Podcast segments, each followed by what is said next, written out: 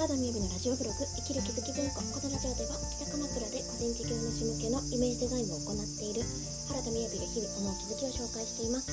サブテーマは「みんな私のひとかけら」聞いていてああ自分にもあるなとかわかるわかると思うことがあればぜひコメントいただけると嬉しいです。はいこんにちは。今日はえっ、ー、と何だったっけ。あそうだ。距離を置く思考がもったいない理由というタイトルでお話ししたいと思います。まずはじめに1、2分近況報告ですが、いや、今日すごい雨ですね。あの、そうそう。えっ、ー、とですね、近況報告というか、いつも私は冒頭でお話ししてますが、ね、あの、共感することがあったらよかったらコメントくださいってお話ししているんですけれども、もしよかったらですね、聞いていただいて、あ、こんな風に思ってますとか、こんな感じで聞いてますっていうね、ことがあればよかったらコメントいただけると、あ、もしくはレターとかいただけるととっても嬉しいなと思いました。なんて？それはなんか、うん、疲れているとかではないんですけれど私もラジオを聴いていてあこれからもいろんなコメントしていこうと思ったんですけれど何て言うんですかね私のラジオって多分役立つことってそんなにたくさんあるのかなっていうとポイントをまとめてるわけでもないですしね。あの本当思ったことをえー、日々綴らせていただいているんですけれどもそういった配信っていうのがこう誰かの役に立っているのかなっていうことが、まあ、率直に気になったというところですね。ということで、あのー、もちろん再生回数とか見れるんですけれどもよかったらねお声とかいただけたら嬉しいなと思いました。でね今日はあのなんと私がいつもお話ししている思考の学校の、話でですね今度思考の学校の校長の大石陽子さんが2冊目の本を出版されるんですね。7日間でなりたい私になれるわということでなんとこちらの本をですねありがたいことにあの手に入れさせていただいたんですよ。少し早めに。そしてね早速ワークをちょっとしてみたりもしているんですね。わーいということで。で、まあ、この本も読ませていただきながらすごく今日はねこう思ったことがありますっていう話をしたいと思います。れは何かというとの、えー、タイトルに置きましたように距離を置きたいっていうこの思考ってとってももったいないんだよっていう話ですね。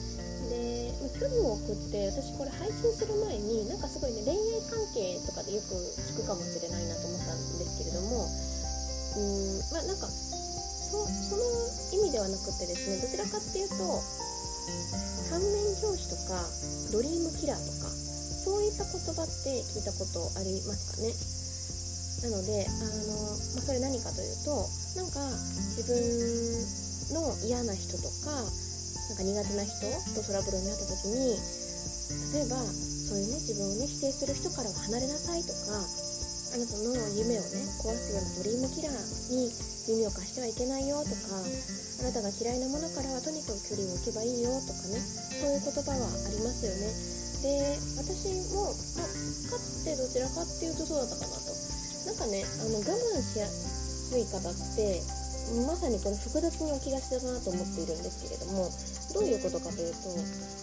なんか嫌っていうことが言えなくって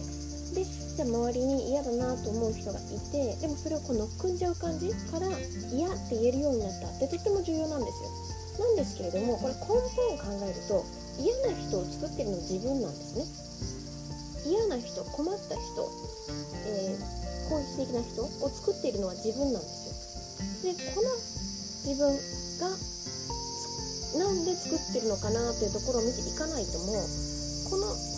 距離を置きたい相手っていうのを作ると自分は被害者意識になりますよね。でもこの距離を置きたい相手って自分が気になる何か気何か気づきたいなっていうことを潜在意識が作っているっていう風に見ていけるわけですよ。なのである程度この周りに現実化した人を思考で貯めているから現実化するんですね。それに気づかないと場所を移動してもやっぱりそういう出来事を作ってしまったりするわけですよ。だったり表面的に一回問題がね沈着したとしても結局どこかで自分がそういった目に合うじゃないかっていう漠然としたっていうした不安っていうのは抜けなくなっちゃうわけですよね。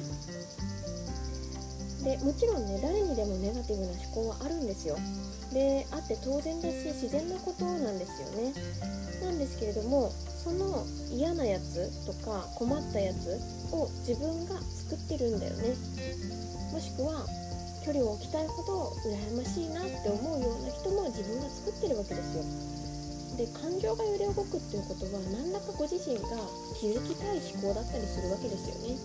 その思考を現実化させておいて距離を取りたいっていうのは、まあ、何か自分が気づきたいことをミスキャッチしてしまうようなもったいない思考ですよね。という話をここでしております。ここでしておりますっていうのはあの今回ね本を読んでいてあここの章ってすごく重要だしまさに、ま、私もかつて思考の学校って面白いなって思ったところはそこですね。ということで今日はお休みなのでライトな感じで終わりにしたいと思います。ということで距離を置きたい思考がもったいない理由というところでお話しさせていただきました。今日も聞いていただいてありがとうございます。それではバイバー